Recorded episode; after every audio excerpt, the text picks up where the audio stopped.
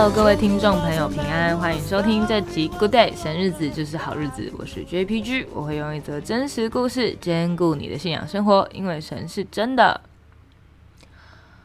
好的，那么今天呢要分享的这个故事呢，跟前一阵子蛮烧的，这个应该说是在基督教里面很烧的，就是伯恩这个啊 Podcast 的内容。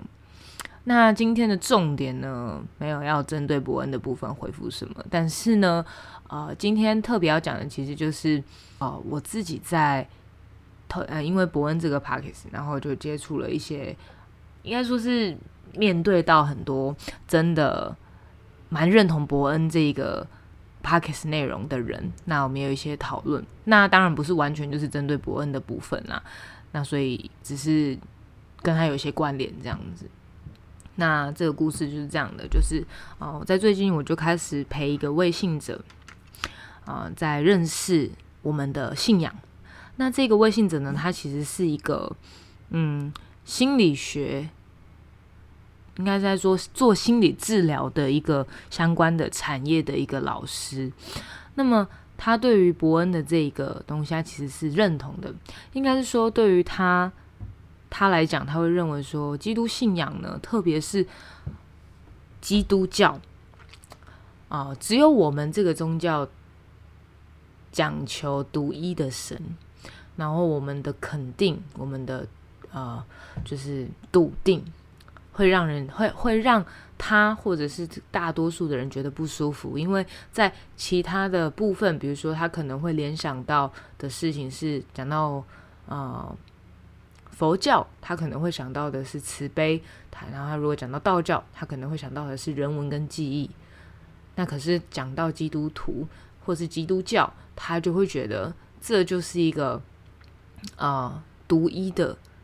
的事情就是我们非常独裁，我们非常啊，对很多事情都有点太过的偏颇或是直观，好像让人觉得这是一个轰利的墙是没有办法被打破的。所以，当我们在讲这些爱啊，在做这些行动，或是我们在传的福音，在给出的关怀，好像都只是为了要有一样的眼光跟一样的结果在做这个事情。所以，这个东西其实让他很不舒服的。那其实呢，我觉得这个朋友。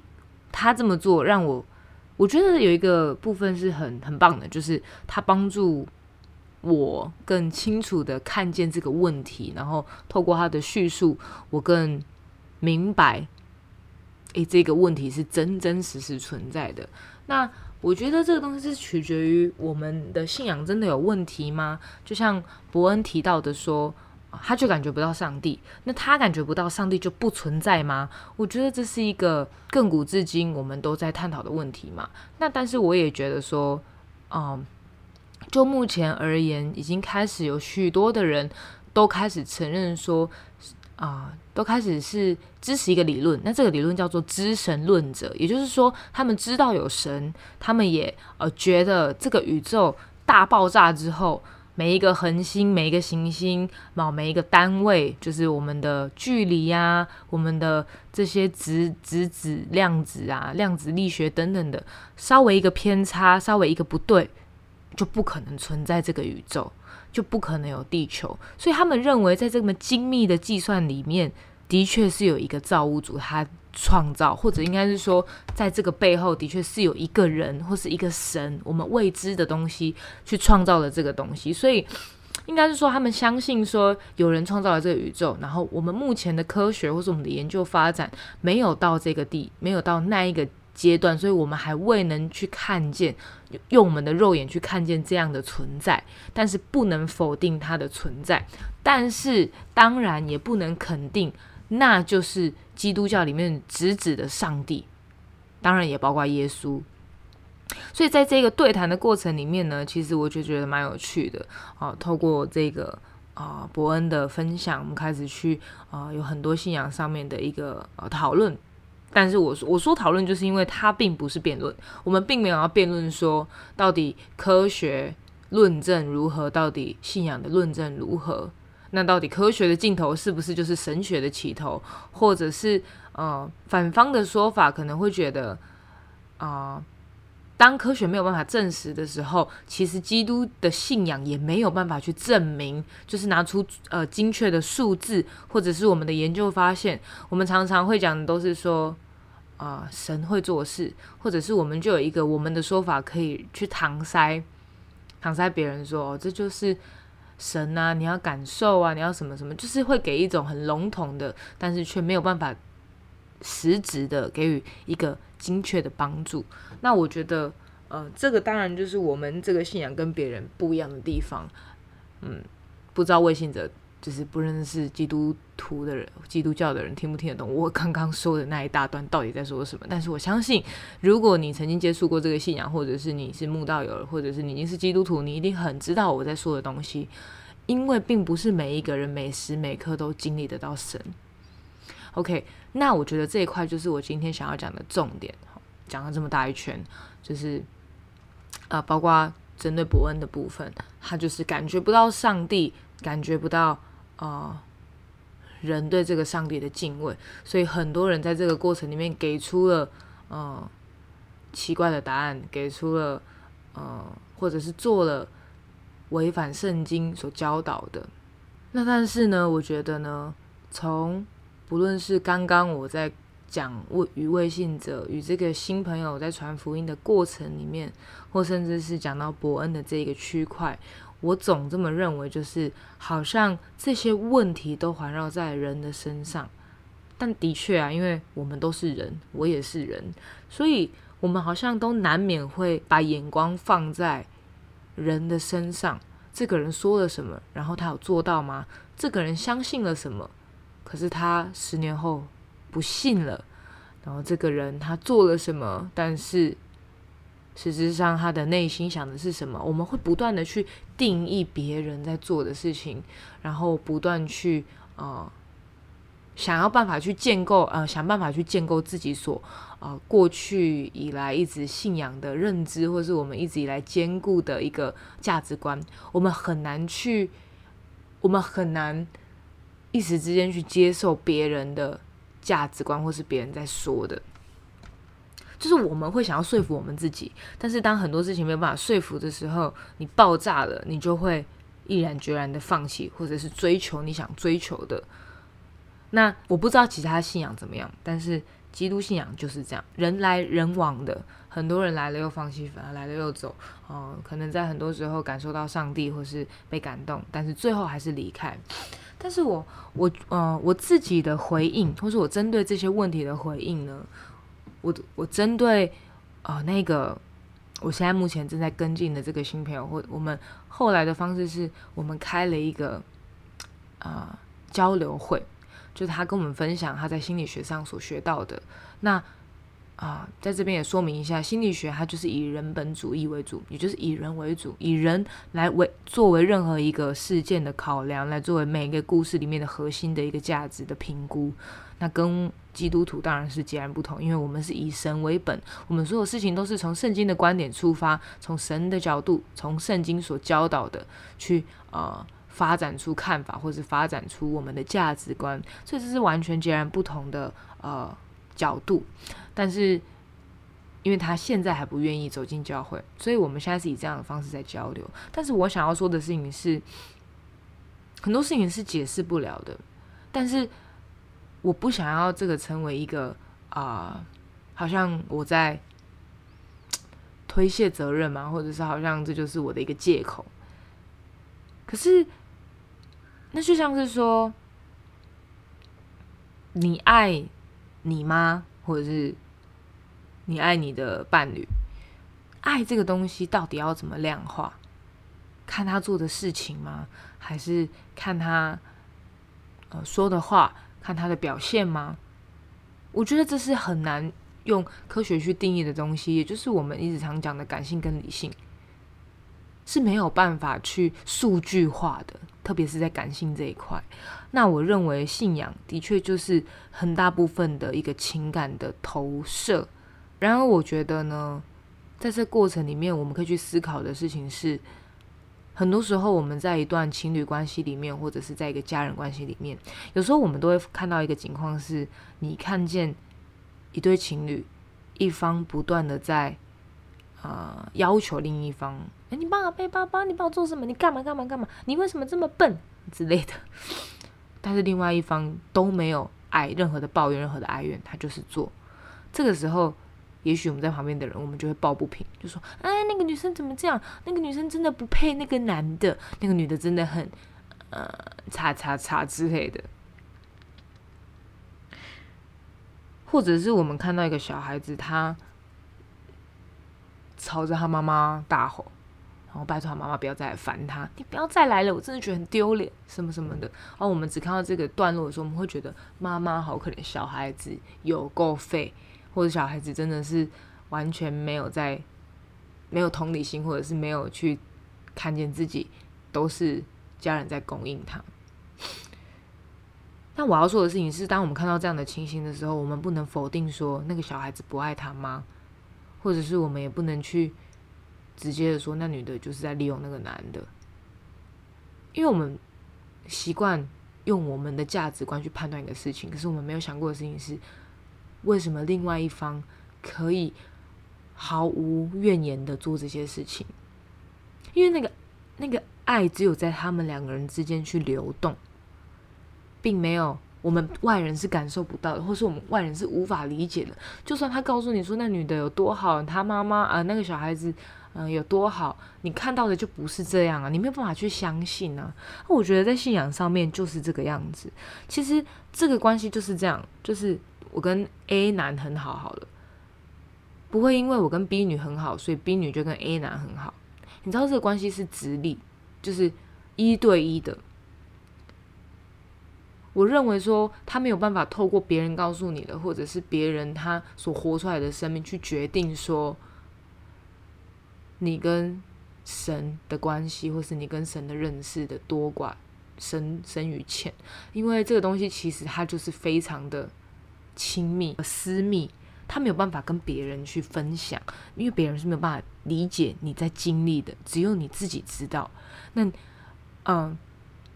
我会觉得说，在这一块上面，经历神是比什么事情都还要重要的。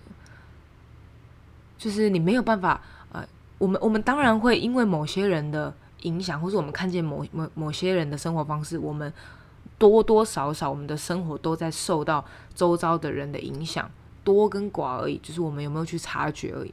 但是最终做决定的还是我们自己。我们我们可以经过很长的思考，或者是我们可以都不思考去做一个决定。但是最终的决定都在于我们自己。那我觉得在这块上面我们是自由的。那特别有些人他感受不到上帝，那我认为这个东西就是他的选择权嘛。那你你还要相信吗？你也可以不相信啊。我觉得这是这个信仰的自由度。就是你相不相信圣经所写的嘛？你相不相信圣经教的就是真的啊？你相不相信这个东西啊？他所说的到底是不是你可以拿来作为你生命的啊最主要的价值？我觉得这是非常个人的东西，所以我我也会认为说啊，因为我身旁就有很就有几个朋友是他真的没有感觉得到上帝，或者是说他没有像其他人一样有什么神机骑士可以去说。啊，我觉得就算是有些人可可以说，也不见得每个人都相信，这这事情就是非常的事实。但是的确，就是有发生别人没有办法理解的事情。好比我就有认识的人，他的骨头就是因为移位吧，然后看很多医生，医生都说那个没有开刀是没办法移回去的。但是他在一次的呃特会里面。神就使用那一那一天的讲员，医治了他的这个骨头的部分，就这样很神奇、很自然的复原了。你要说这个东西是科学吗？科学没有办法去验证这个事情啊。但是我们身旁的人千真万确看见这个事情，他就这么活生生在我面前发生，我们要怎么否认这个事情呢？那？其实，在这个事情的当下，我们就已经站在一个选择的路口了。我们就在选择说：“哦，我是要持续，反正是发生在别人身上，不干我的事，所以我就继续这样过一天是一天。”还是我们就真的抓住这一个可能性，好像在赌注的感觉。但圣经的教导就是：先相信的人是还没有看见的，那个信心才是大的。也就是在未看见的时候就相信的人是有福分的，而且这个东西才需要信心。你已经看到了，你还需要什么信心？你都知道结果了，但就是因为我们不确定，我们要有信心啊。我们不知道赛局到底会不会赢，所以我们要信心啊。如果我们都都知道结果了，我们还需要吗？那根本不用。所以我觉得圣经不断在提到的是这个东西。那这东西就取决于你自己的价值观上面的选择。你你你选择你要相信这个东西吗？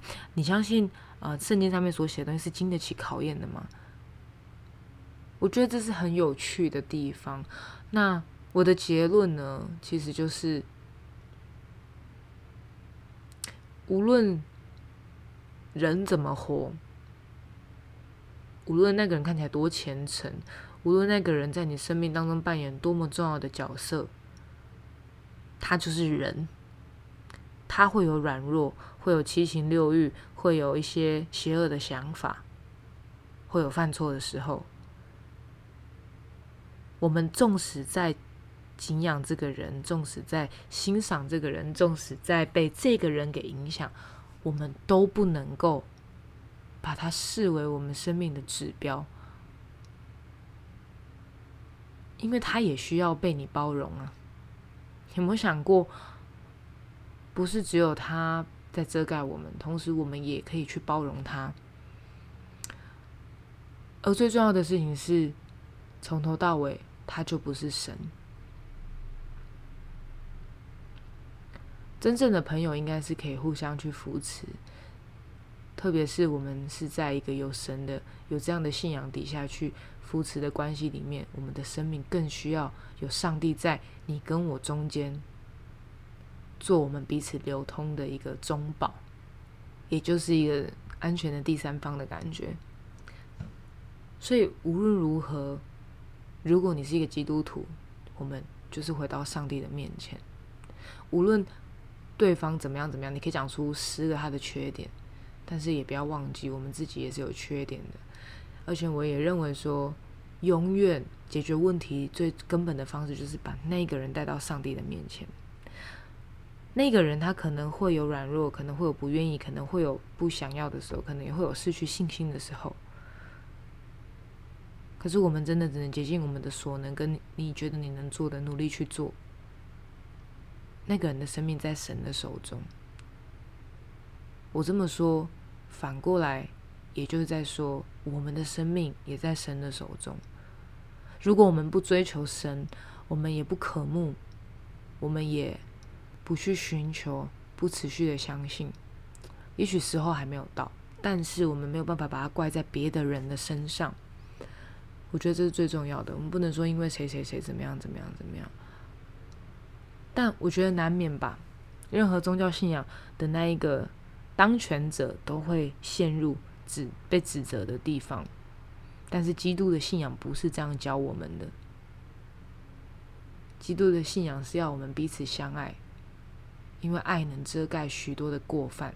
基督的信仰是教我们要遮盖我们的领袖。基督的信仰是要我们爱人如己。基督的信仰是要我们尽心尽力尽意尽性去爱我们的神。我觉得这是最首要的原则，其次才是问题。但是，就像圣经所说的，爱能遮盖许多的过犯。所以，我觉得真正要去经历的是去经历这个基督的爱，是最重要的。这胜过一切我们在探讨的问题，我们在探讨的呃答案。这也是为什么世界有一样，就是现在。很多人都会讲，在我家里面，我们只讲爱，原因就是因为我们需要啊。真正用爱的眼光去看很多事情的时候，我们才有办法做到退让，我们才有办法做到超过我们自己想做的，为别人多做。所以，我认为我们可以持续在这个上面。寻求上帝，这是最重要的。无论什么样的问题，它的终极解决的密码，就是来到神的面前，追求那一个安静的时刻，真心的与上帝对话。就是你内心要真的渴望在神那边得着这个答案，你要真的相信，而不只是躺在床上想今天发生了什么，你可以怎么做，因为那不是圣经的法则原则。